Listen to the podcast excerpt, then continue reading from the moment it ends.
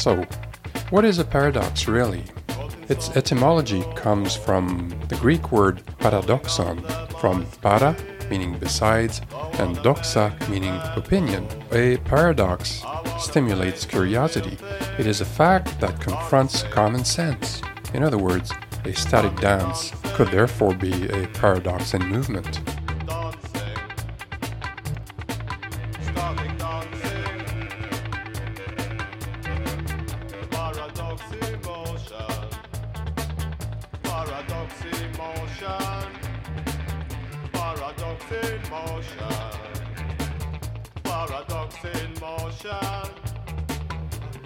And welcome all to this third episode of Paradoxes.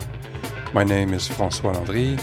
I am a physiotherapist by training, so I have always had an interest towards health issues. Also, culture in general has always been present in my life, music especially. So this podcast will be devoted to these two axes, health and culture.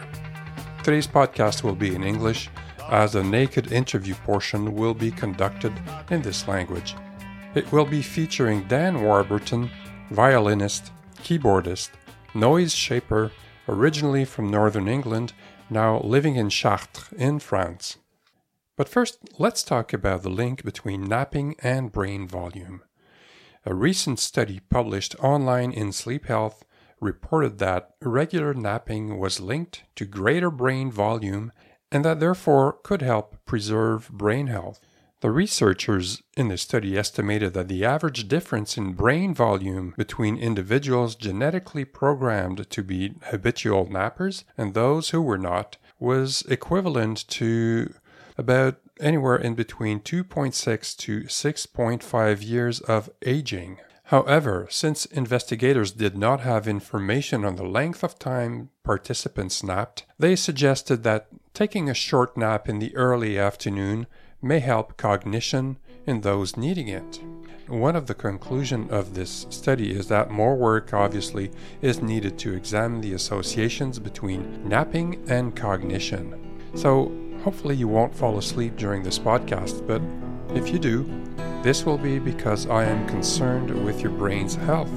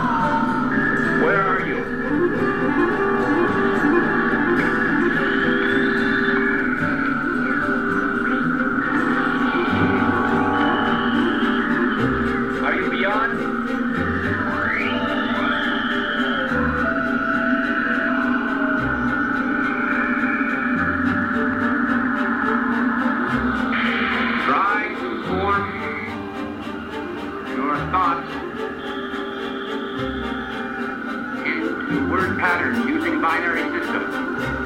I am transmitting from a station on the third planet in the solar system. I am scanning the microwaves coming from somewhere beyond the constellation of Pegasus. Do you see me? No. Mouth. Smell. Eat, speak, smell. Molecules flow through air to olfactory lobes. Carbon cycle. Plants, animals, H2O. No. Communication. You hear me, don't you? Where you are. Do you have death? We have end of being. Stop moving, stop breathing, no thoughts, nothing. We call it death. Do my brain waves go on?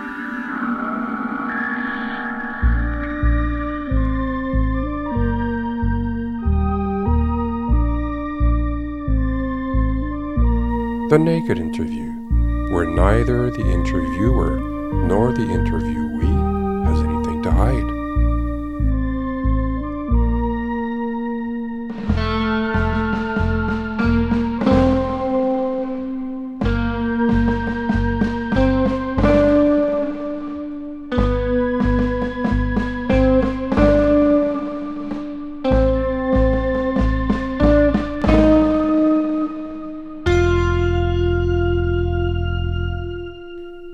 Dan Warburton, welcome to this naked interview. You understand that at the moment neither you or I have anything to hide, and that this situation is fully assumed, right? I understand. Okay, so you're a composer, a journalist, an instrumentalist in, let's call this global sound. Is that right? Mm-hmm. So you started to play the violin at a very young age, probably seven. Was that a, a frequent path for youngsters in northern England?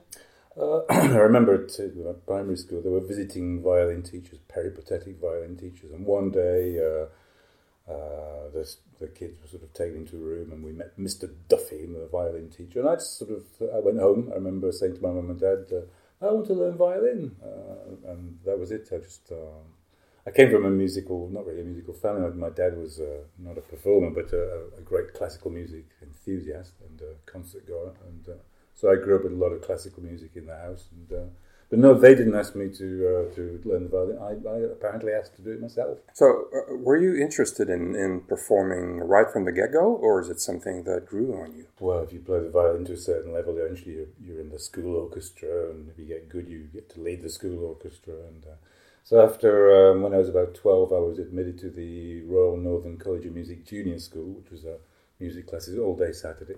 So, and there was, of course, there was chamber music classes. I had to, I played string quartets. There was also the orchestra, and that was quite good. So I was the leader of the orchestra. When I went to university, I had to lead the orchestra there, etc. When I went on to do doctoral studies in the United States, I didn't take my violin because I was there to do some composition, and there were many better violinists than, than there was at the time. But um, So it just happened then gradually, as you know, one step after another. Mhm. So um, then piano.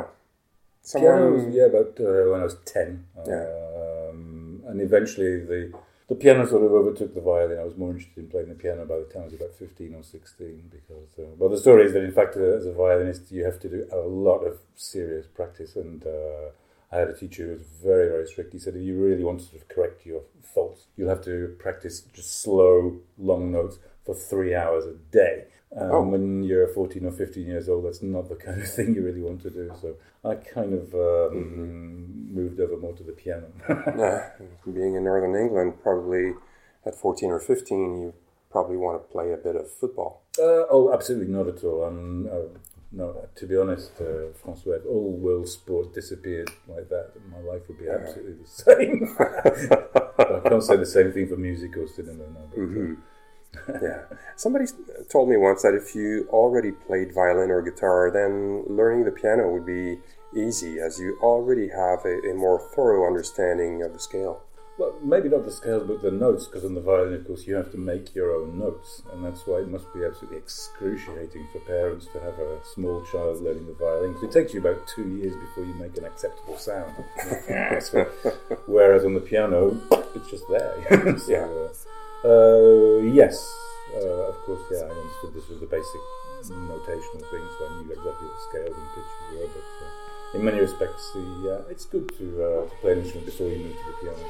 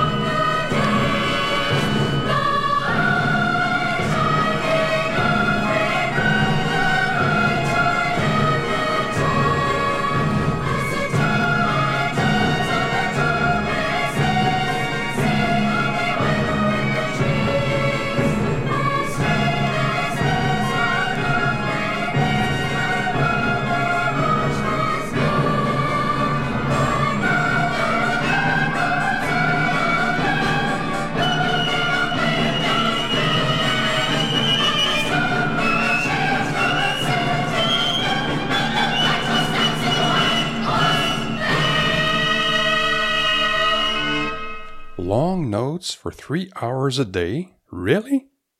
There has to be something mesmerizing, hypnotizing, or haunting in some musical structures, so repetition is so entrenched in it.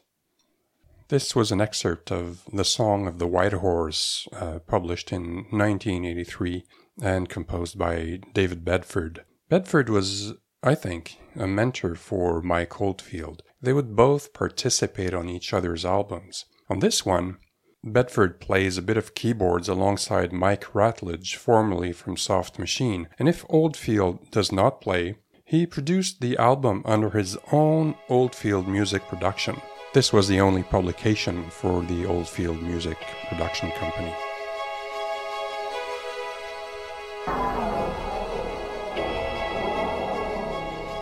So, what were your main interests in, in music early on? Oh, this is really rather strange because uh, I was born in '63, so by the time I was 15 or 16, of course, punk was happening, pop music was happening. But I was a little snob.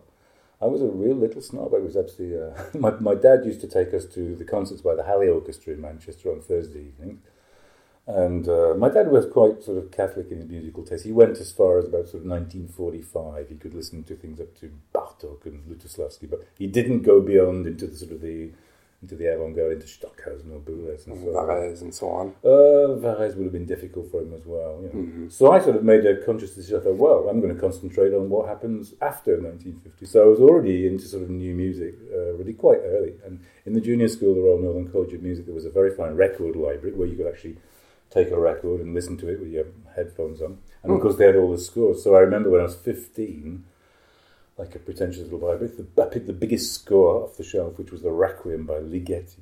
The score was about a meter high, and I put the headphones on, and that blew me away. It absolutely Okay. took my head off. It's just an amazing piece, and I really sort of remember decided there, and I said, "This has moved me like nothing has ever touched me before. My life is going to be for contemporary music." Which is a, so then I started listening to obviously uh, Boulez, Stockhausen again, and in fact, to a certain extent, pop music really passed me by. I was aware of it. Obviously, you can't be unaware of it. Uh, for a for a short time, I was actually technically the manager of a punk group. Some friends of mine organised a group called the Non-Skills, and they had one song which was called "Fuck the Dog," and they apparently needed a manager to sign a contract for a gig in a, in a church hall.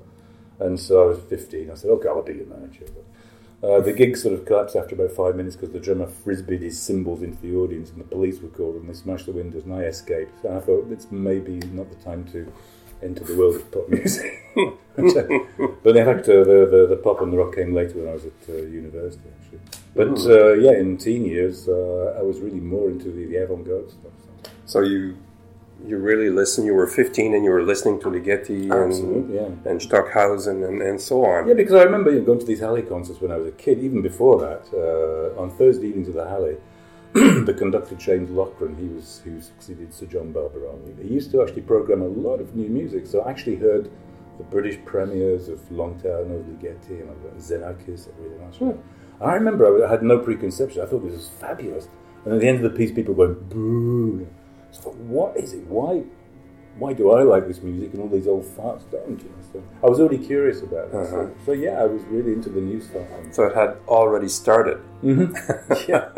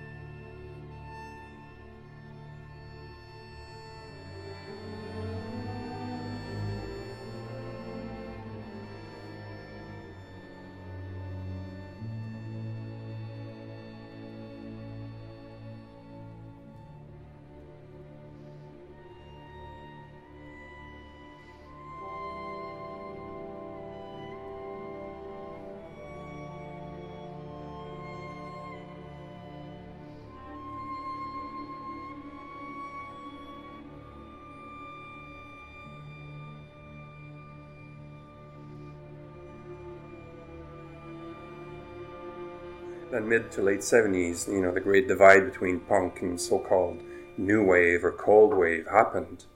Uh, you mentioned that you were already a, you know, a manager of a punk band. So did, did So it really was very, very not for, for a brief moment, uh, so did you choose a side or you explored both sides or Well, what actually, happened? to backtrack a little bit, of course, uh, uh, I also one of the big sort of epiphanies was discovering jazz. Actually, at the time on BBC Radio Three, there was a program called Jazz Today, which was on Tuesday afternoons, and there was also Humphrey Lyttelton's jazz program. I remember one night he played "So Long Eric," the Charles Mingus Sextet, and I Uh-huh. discovered Eric Dolphy, and that that was it. I was absolutely into jazz with Mingus, Dolphy, Coltrane, etc. The pop music actually came later when I went up to, well, they say to go up to Cambridge, but it's actually go down. I went to university and um, and a friend of mine uh, played me Exposure by Robert Fripp. Oh, right. That was another album, which, which of course is one of those gateway albums because if you like that, you can go Mm-hmm. straight into Eno, into Bowie, into Peter Hammill, into everything. know. Yeah. So that was that took my head off. And then I had a friend that uh, was a mathematician who had a, a great collection of punk 45s, and he made a wonderful compilation tape of some really obscure stuff. And then I, I started taking this music seriously. Before I was a snob, I, I thought, oh, this is just pop music. when I was really little, I, I saw Roxy Music and Bowie on the top of the pops when I was eight or nine, and I thought, who are these wankers? You know, But later, uh, so uh, by the time I was about 20, I was into all kinds of uh, new music. So it took a while before something closer to mainstream actually reached you. Uh, yeah, yeah, really, absolutely. I was I was always into uh, into what they call new music in, in all its forms. Actually, Uh-huh. So you, you lived for a while in upstate New York. Were you're there to uh, I study? did my doctoral work there. Yeah, 'cause I did two master's degrees at uh, Cambridge, and then I was fortunate enough to get a fellowship to go and study at the Eastman School of Music, which is in Rochester, New York. Great school, horrible weather. town is awful. well, it's Um, close to Montreal's weather. Yeah, well, the, the cold air comes across the lake and just dumps snow in Rochester. It's Yes. nice and bright in Toronto, and it's, it's snowing like hell in Rochester. The place was horrible, but the school was great, and uh, and of course it was a great performing music school. But I was more into composition. My, my major there was in composition, so I didn't take the violin with me. I was there to write and study composition and music theory. I was there from 86 to the end of 87. I think I may be right in saying I think I did the fastest doctorate in American history. I did in a complete doctoral program in 21 months, which which nearly killed me, but it was uh, it was intense. But Why you were in a in a haste to get out of there? Oh, no, because I had a 21 month uh, fellowship, the Harkness Fellowship, which actually paid for everything, which was great. And you know how it is in the States people start their doctorate and they have to go out to work and, they come back and finish their doctorates 40 years later. I thought, no, fuck this, I want to be out of this by the time I'm 25. So I, was, I determined to sort of push on and I managed to, uh, to get the degree and get out of there in time. Ah. So you continued your musical exploration as a musician, but also as a writer and editor, first for Paris Transatlantic and then for The Wire. So how was it collaborating with The Wire? Well, just to fill in the gaps, uh, just chronologically, I moved here to France in 1988 and uh, thinking I would sort of land a kind of academic post, but in fact, the French academic system is quite sort of protective and uh, they wouldn't automatically recognize my degree certificate, so I was a bit pissed off about that. I ended up uh, working as an English teacher, which I still do. Language consultant, as they say today. Sounds better. That sounds But at better. the time, uh, from the early 90s, I was concentrating on my composition. I was writing a lot. Uh, pieces were just accumulating, but not really being performed. I met, uh, I went to a concert given by some American expat students. Uh, the Newt Hinton Ensemble, was named after an imaginary composer, and the ensemble was organised by a guy called Guy Livingston, who was an expat American pianist living in Paris at the time. And uh, went to the gig and saw him afterwards, and uh, we got on very well. And he said, "Listen, I've got a little sort of fanzine magazine. Uh, do you want to write for us?" And at the time, Paris Transatlantic was basically a group of American expat composers and musicians. There was Guy, there was Joshua Cody, and uh, Evan, and four or five Americans. They were all based in and around Paris, and they basically sort of did uh, concert reviews of classic, contemporary classical music. They were all sort of uh, it's new music, no jazz, no improvised stuff. Uh, So they, they kind of needed your input. uh, yeah, well, of course, after, after two or three years, of course, they finished their studies and moved away. Guy moved up to uh, The Hague in the Netherlands, where I think he still lives, and uh, to study with Geoffrey Douglas Madge, the pianist there. So eventually there was nobody in Paris except me. and uh, so, of course, this was about 1999. He said, well, we can't do the print version anymore. We'll, I'll put it online. It became a website. It's still there, paristransatlantic.com. And uh, finally, Guy was busy doing other things because he's also a great expert in the music of George Antheil and he had to organise concerts in the States. And so he asked me in about 2003, would you like to sort of take over the running of the site? Which I did from 2003 to 2012. Backtracking a bit to The Wire, which you also mentioned, uh, I was aware of The Wire magazine uh, before. The Wire magazine, I think, started in 1982. So I was there right at the beginning. And at the beginning, it was more for jazz and free jazz. Yes. Uh, and then it gradually diversified and got more into sort of, you know hip hop and trip hop and that experimental improv stuff. Drums and bass and so on. Exactly. When I the first YA show I got was in 1997, I think, and it was uh, it was a, an article with drum and bass on the cover. So I thought, oh, this is my kind of music. I like all this stuff. So I, I started buying the magazine, subscribing to the magazine. And, and at the time, if you if you had a letter published in the Wire, they gave you a free CD. So I used to write angry letters complaining about Ben Watson and all these other journalists. And finally, Tony Herrington, the editor, sort of wrote back and said, "Listen, you're costing us a fortune in free CDs. Why don't you write for us yourself?"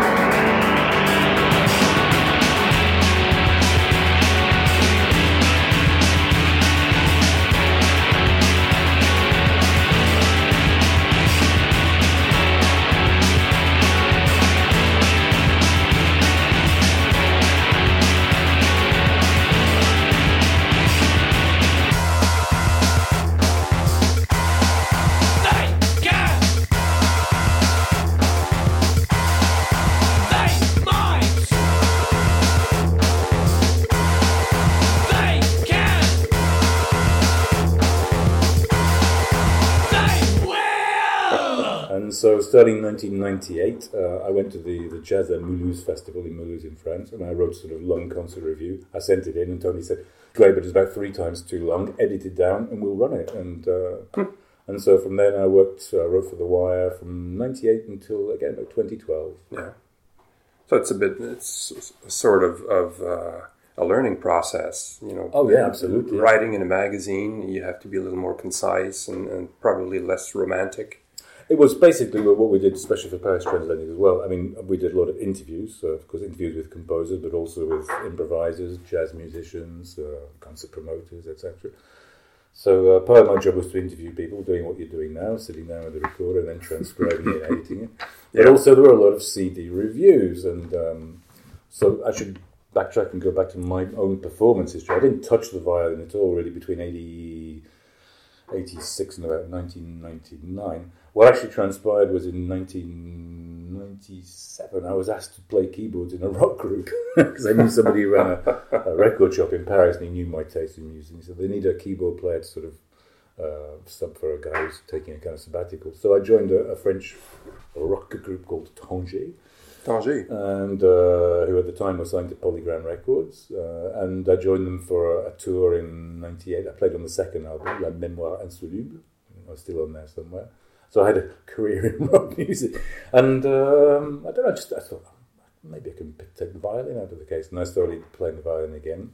And it sounded really strange because I'd sort of lost my classical technique. But I thought I can make noises on this instrument that other people can't. So I started playing a lot of free improvised music, which is uh, a kind of extension of free jazz, if you like. And so then I was quite active as a violinist again from uh, 1999 onwards. Mm, Improvised music is a really narrow field. It is, yes, but, but even, it always has been actually. But so that was my sort of speciality. So uh, the the first album we released actually was an album more of free jazz. Actually, it's called Return of the New Thing, which came out on Leo Records. That's in 1999. Yes. And then over- Again, that's pretty left field. Mhm. Leo Records in England is always quite. it, it was it was already a kind of niche, you're right. And, and then, of course, well, going back to the journalism, of course, if you're running a website and you're a musician, you say to your friends, uh, "What do you want to music? You want new music to listen to, don't you?" So I was I made the rash promise. I said, "Listen, you send me your CD." I'll, I'll write a review.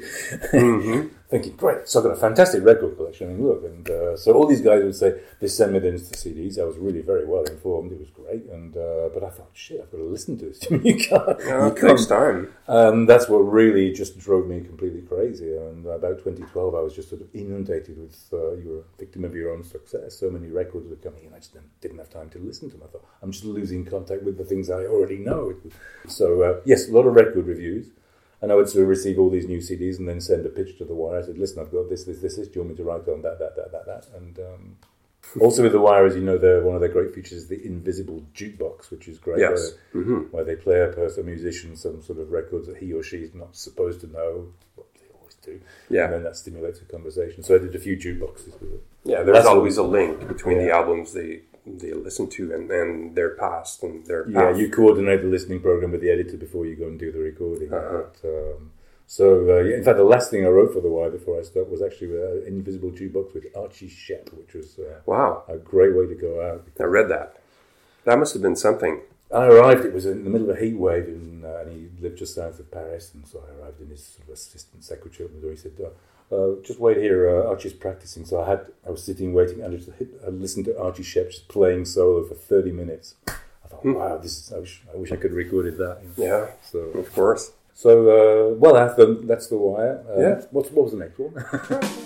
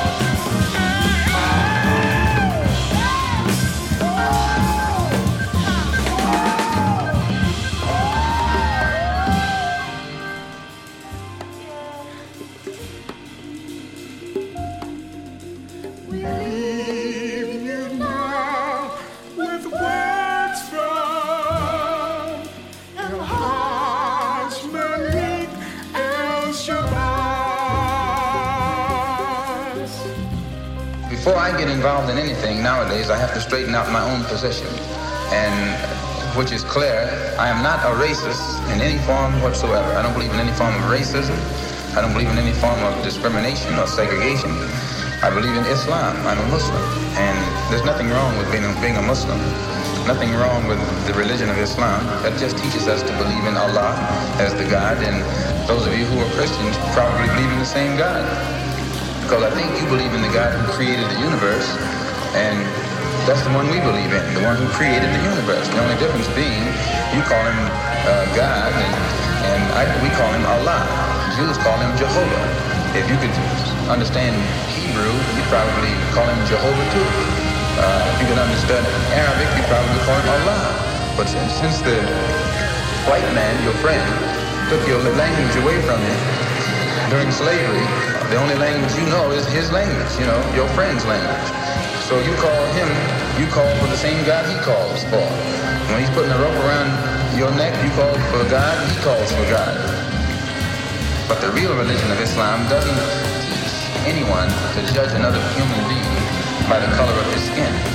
The yardstick that is used by the Muslim to uh, measure another man is not the man's color, but the man's man's conscious behavior, the man's intention. And when you use that as a standard of measurement or judgment, you never go wrong. No more a man, but a seed which will come forth again. We'll know him as a prince.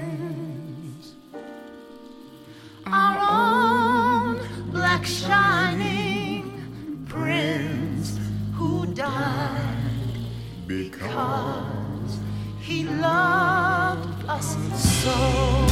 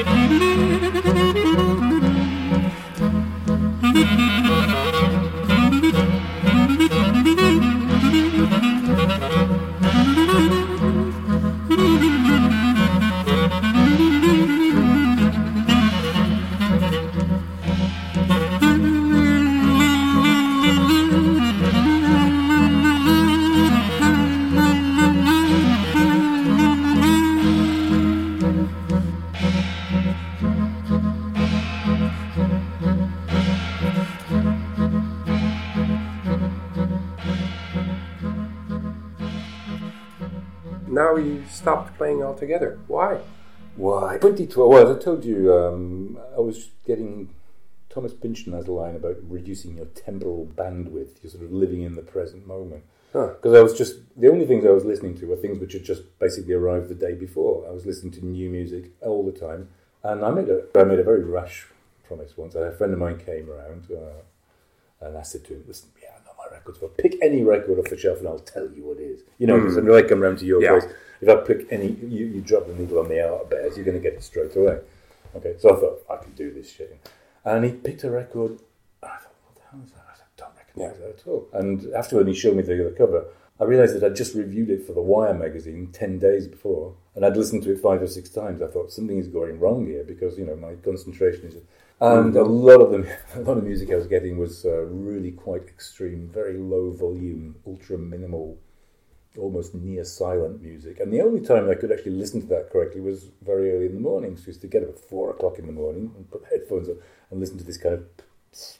and so, I mean, uh, I thought this is just crazy. I just cannot continue like this. The, the site was doing very well. We had a lot of uh, traffic, but uh, and more and more records were coming. in. I thought I I have to stop, you know. So I decided to sort of take a break.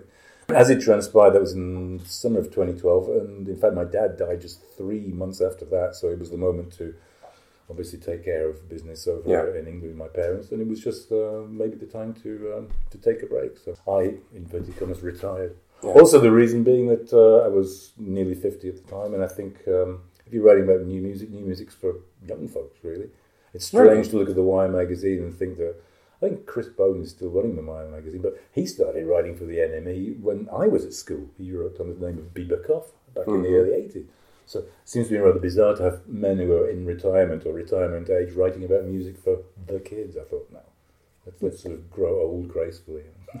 But couldn't anybody else just fill in your shoes and continue on the project? On uh, what on Paris Transatlantic? Paris Transatlantic. Uh, there was nobody else really to do it. I had, um, I had a guy called Nate Dorward, who's from uh, Canada, actually. He was my sort of assistant editor, and uh, he also wrote for other music websites. with Massimo Ricci in Rome. But uh, no, I mean, Paris Transit uh, basically became identified with me. So um, no, it was I was it was basically my baby because Guy Uh-huh. uh, Guy was too busy doing other things, and he, he left me completely alone to, to run the magazine. I edited all the articles, and that was the thing as well. I couldn't write everything myself, so I started recruiting journalists who also wrote for uh, Signal to Noise and Squid's Ear, and they would send the pieces in. And of course, you want to edit it. So not only was I writing the reviews myself, I was also editing other people's work, and all of this, of course, was unpaid. People always said, "Why don't you carry ads on the website?" I never wanted to do that. Uh, this was more a labor labor of love, but uh, I had my day Yeah. job, and uh, our son was growing up, so it just became very chronophage, as you say in French. It's uh, Yeah, very time consuming. Of course. You mentioned that uh, it is better to retire from playing music gracefully instead of continuing through the moves without any clear pertinence. How does one know that you know time has arrived? When you start repeating yourself, uh, actually, with improvised music, it's it's really quite uh, it's quite easy to spot that. There's a great improvised music drummer called Paul Lovens. Okay, Mhm. sort of- yeah, I've got my tricks, I've got my gimmicks. There are things that you can do. You know, when you listen to one particular music, ah, you know that's Evan Parker because it's the circular breathing on the soprano sax. And uh, so I realized I was I was playing constant. I realized I was not improvising in a sense. I, I knew exactly what I was going to do. It became my little sort of bag of tricks, and uh, I thought. I'm not interested in this myself. If I'm bored myself, I don't want to carry on. Mm-hmm. It's funny you mention that because another great, uh, great Canadian musician, Malcolm Goldstein, you know, who's Yes. fine improvising violins. I gave him a copy of one of my albums, and he said, "Well, thank you very much. I'll listen to it and then give it away." And I, I was a bit, he said, "No, because if I listen to it more than once, it's going to become a composition," uh, which I thought was great. Said, improvising is improvising. It's once it's there. You know. So um, I was playing with basically the same musicians over and over again, and you know what he's going to do in the situation. If I go, he's going to go, and so I finally uh, I got just a little bit bored. Uh, and I think uh, it's very strange that, of course, in you know other jobs, uh, it's quite normal for today for young people to start in one job and then change tracks. You could study medicine at school and then work in insurance and have a career change when you're 40 and do something else. But if you're a musician or artist, you're supposed to carry on going forever and ever and ever. And I look at the program of the Instants Chavirés Club in Paris today, and it's still the same old names. They're still playing the same old combinations. And uh, um, no, I think it's just time to sort of uh, move on. Yeah, so repeating a pattern is a non improvisation. Maybe somebody listening to uh, performance discovering for the first time think, "Well, this is great," but uh, when I'm not interested in myself, then, then there's a problem. Ah. there seems to be a dichotomy for a, a, musician in your field, exploring music farther and farther, farther while playing for audiences that are smaller and smaller. uh, is this all about quality, not quantity? Well, we have to talk about the kind of music that I was doing basically because uh, improvised, free improvised music was always a real niche market. I mean, very, very small, uh, limited editions of, uh, of, CDs. If you were lucky, if you printed 100 copies, or 500 if you're really lucky. And the public was basically always the same. There's one venue in Paris which specialised in that. Not Chavirés, and in London, of course, you only have Cafe Oto. And you go to the, the club and you see the same people there day in, day out. So it was very rare that I played for more than 20 or 30 people. And they were usually the same 20 or 30 people. If you're lucky enough to be booked for a festival, then you would have a bigger audience. Mm-hmm. But again, even the festival circuit is quite limited in France. There were four or five festivals, and the same musicians went round and round playing the, you know, the same mm-hmm. gigs. And of course, they were all very nice to each other because uh, they also ran their own festivals. So uh, yeah. you better be nice to him because he's not, he's not going to book you for his festival next year. Yeah. so the money goes to the same people. Yeah, all over. exactly. But improvised music was always really uh, well, soul fishing. You're just looking for two or three people who sort of maybe discovering this for the first time. I think it's not necessarily very inaccessible music, and uh, you don't have to know you don't have have any prior knowledge to appreciate it. But again, it's a very sort of small uh, small audience.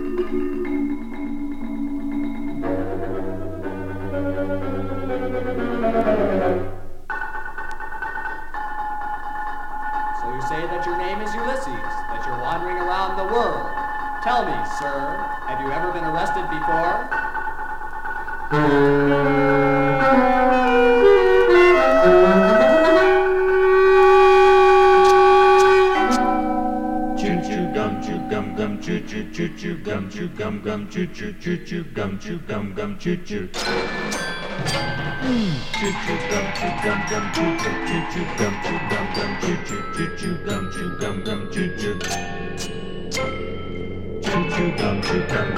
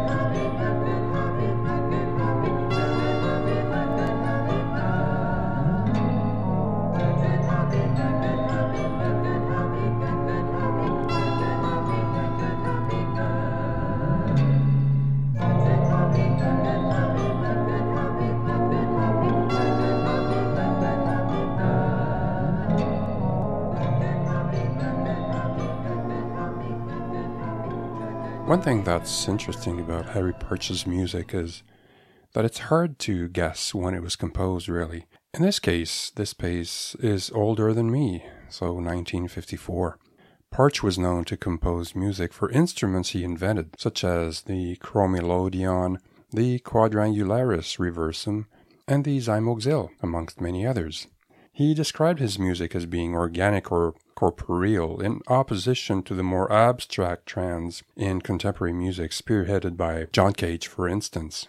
This California born composer has had a large influence in many circles, and the piece that follows is a perfect example. North California based group. The residents' use of what sounds like tonal percussions, but it, it's probably just synthesizers, is taken right out of Harry Partch's ballpark. It's interesting to know that they went on later starting a, an American composers series with starting with George and James featuring their own rendition of Gershwin's Rhapsody in Blue, I Got Rhythm and Summertime. That was on one side and then a distorted interpretation of James Brown's Live at the Apollo on the other side.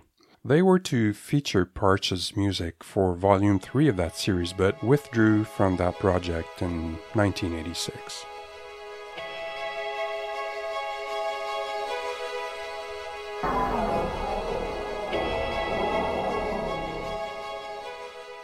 So I was a very a sort of a medium-sized fish in a very small pond. You know?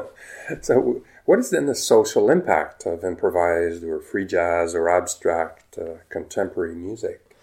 uh, the impact on the listener. Or, Yeah, in society, do you think that you can mold? I think it's such a such a, a niche market, and such a sort of marginally important uh, area of music that doesn't have a great deal of crossover potential, unless you have an, art, an artist, for example, like David Sylvian is a good case in point because Yeah. uh, he actually started working with improvised musicians and releasing freely improvised songs, you know, on his own Mhm. Sonori sound lesson. So that's great if you can sort of cross over and, and bring in other genres and, and mix it. That's always been what I've wanted to do. You know? So. Uh, but let's not kid ourselves. The impact of this music is obviously going to be absolutely minimal compared to sort of mainstream pop music.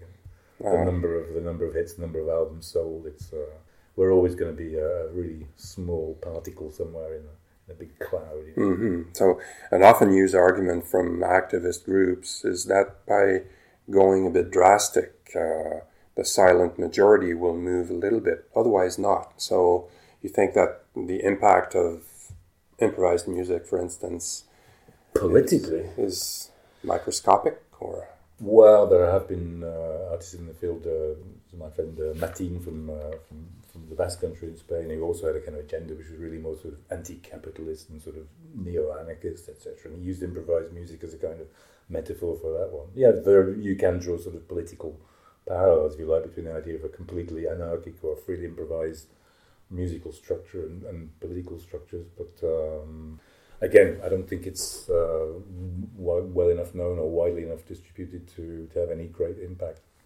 so. Then, what now? Can you can you live without cultural stimulation? Absolutely not at all. One of the things I said, uh, actually, when I did my my last issue of Paris Transatlantic, which featured an interview which I did with myself, which is very presenting, because people were asking me why did you stop. So I, I actually there is an interview on the site. You can click on Dan Warburton, you can read me talking to myself. So, how did you call that? The narcissistic interview? Yeah, we invented, you know, in the past with Guy, when we when we wanted to do a really negative review of something, we invented the name of a journalist called James Bay, who didn't exist at all. So if it was really something awful, we said, well, let's give this somewhat to James Bay to review, so they don't come back and kill us. You know. But, uh, no, but, uh, so uh, what I said in that interview, of course, I was taking care of other family business at the time, but also one of my other passions is uh, film, cinema. So and um, I started watching more and more movies, and there are so many books to read. I thought, well, there's not just music in the world. I have to say that even today, uh, you know, I watch two, sometimes three movies a day. I listen to five or six albums a day, new ones and old ones. I'm still trying to keep in touch. It's not the same as it was before. It's all new stuff because I try to listen to old stuff as well. But hmm and I think I'm still pretty culturally quite active on that one. Yeah. So, you, do you get as much mental or, or cultural stimulation from movies that you got from music? Well, funny thing with films is when I met Marie the first time uh, when we met a few years back. Uh, at the beginning, I, I said uh, uh, I'm not really interested in films. I'll watch the same ten films all over again, but I'd like to listen to as many musical albums as possible. Now I think it's the opposite. I think I'd probably Uh-huh. prefer to stay with a few hand-picked albums and watch as many movies as possible because there's so much uh, out there. So, no, if you think about it, uh, the, what are the great developments in art in the 20th century? Well, that's basically recorded music. The history, the idea that popular music and jazz can become sort of cultural artifacts. Mhm. Recording didn't exist 130 years ago, so uh, folk music existed, of course, but pop music, jazz, rock, uh, all very, very important. And the other great invention of the 20th century, of course, is, is film, cinema hmm uh, which just, to my mind has completely uh, replaced opera I just have very little time for opera now. It's it was the dominant art form of 18th, 19th century, but uh, really little interest in opera today. Well, most of it, you know, has been composed centuries ago. Mm-hmm. Yeah, most of New new operas are scarce. That's- they're they're still there, but they don't. it's again a political and a financial thing because you know if you want to if you want to stage a new opera you need a lot of money to of course uh, and it's it's never sufficiently rehearsed uh, so the performances are probably pretty naff anyway and the public of course don't like new music as I said earlier on they prefer to go and see Mozart and Verdi and uh, it's a very snobby audience opera anyway Yeah. there was a kind of so-called renaissance of opera in the late 70s with Glass and then with John Adams Mm-hmm. but it, I don't think it got very far and um, And, and even some of the more recent uh, composers, like Anthony Davis, Mm-hmm. you know, who public who who wrote uh, the Life and Times of Malcolm X. You know, this is a crossover between jazz and, and classical, so-called Yeah. classical music. That was that was a good piece. I, I enjoyed that one. But I mean, how much, how many performances has it had? You know, you think of the major operas written in the last twenty, Ligeti Grand Macabre has maybe performed two, five or six times. It's more or less repertory now, but the Stockhausen operas, Licht, which are all absolutely bloody horrible. I mean, uh, I think it's been performed maybe once, and uh, One one's too many. uh, no, it's just he really went off the boil for me in about mid seventies, actually. But uh, um, no, I think sort of so opera, no, not really, uh, but cinema, film, yes, it's it's uh, it's still there, and I think there's so much to, to watch. So to answer your question, yeah, I think I'm still culturally quite active, hmm So good. Well, happily retired. yeah. well then, Dan Warburton, thank you very much for all the time you you took to uh, talk to us. My pleasure, and do go and see the website. I'm not writing it for it anymore, but it's still there online. www.paristransatlantic.com, and there are still uh, two million words of music and interviews on there. And uh, have a good read. And uh, they used to say at the end of every issue, "Bon lecture." we will go and visit it.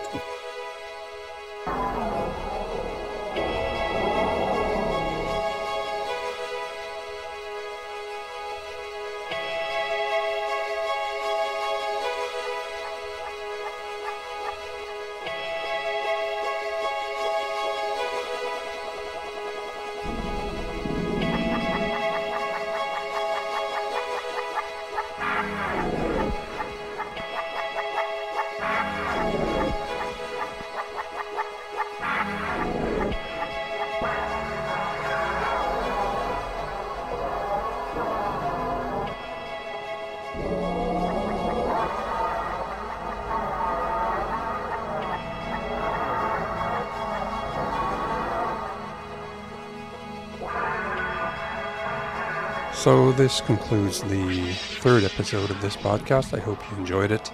The next one should be available within the next four weeks. Warm thanks to Berge Kasparian, who, uh, through constructive criticism, is helping me get the audio side of things better and better.